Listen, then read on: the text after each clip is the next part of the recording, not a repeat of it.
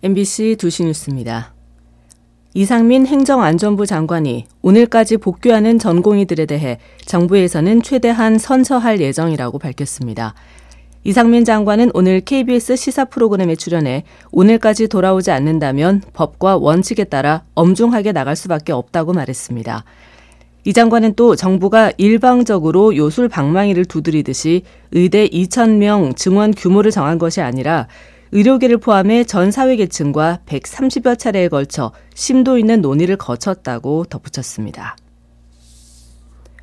더불어민주당을 탈당한 김영주 국회 부의장이 내일 국민의힘에 입당합니다.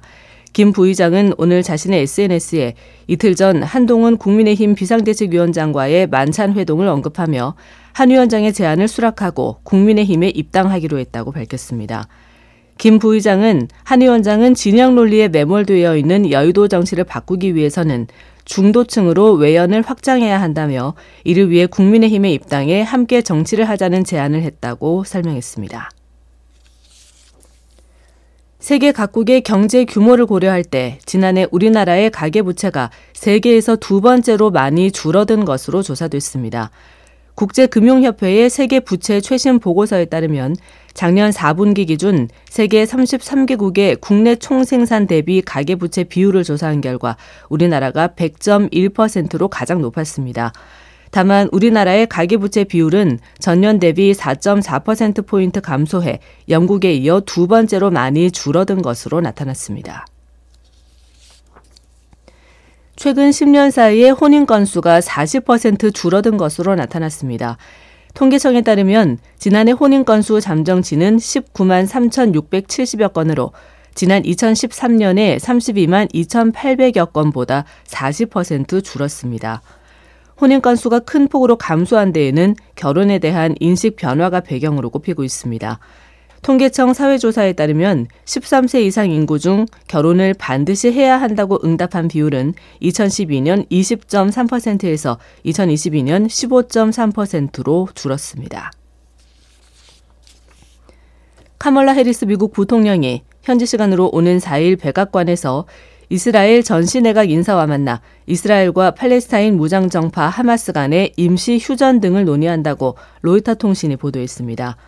백악관 관계자는 해리스 부통령이 이스라엘 전시 내각에 참가한 제2야당 국가통합당의 베니 간츠 대표를 만나 임시 휴전, 인질 석방, 팔레스타인 민간인 피해, 가자 지군의 원조 확대 등을 논의할 것으로 예상된다고 말했습니다. 아울러 전쟁이 끝난 뒤 팔레스타인 자치정부 하에서 가자 지구를 재건하는 계획에 대한 논의도 진행될 것이라고 이 관계자는 전했습니다. 올해 미국 대통령 선거의 대진표를 사실상 확정할 것으로 보이는 슈퍼 화요일 경선이 현지 시간으로 오는 5일 캘리포니아, 텍사스 등 15개 주와 미국령 사모아에서 치러집니다. 민주, 공화 양당 경선 초반 전승 가도를 이어가고 있는 조 바이든 대통령과 도널드 트럼프 전 대통령은 슈퍼 화요일 경선을 통해 리턴 매치 구도에 쐐기를 박을 것이 유력시 되고 있습니다. 일요일은 오늘은 낮까지 중부 내륙과 전라권, 제주도 지역에 비나 눈이 내리다가 차차 맑아지겠습니다. 예상 적설량은 강원도와 충청, 경북 지역에 최대 3cm, 전라권과 제주도는 1cm 안팎으로 오늘 낮에 대부분 그치겠습니다. 낮 최고 기온은 서울 7도, 부산 12도 등으로 전국이 영상 5도에서 13도의 분포를 보이겠습니다. 먼바다를 중심으로 풍랑특보가 내려진 가운데 바다의 물결은 서해와 동해 먼바다에서 최대 4m로 높게 일겠습니다. 두시 뉴스를 전해드렸습니다.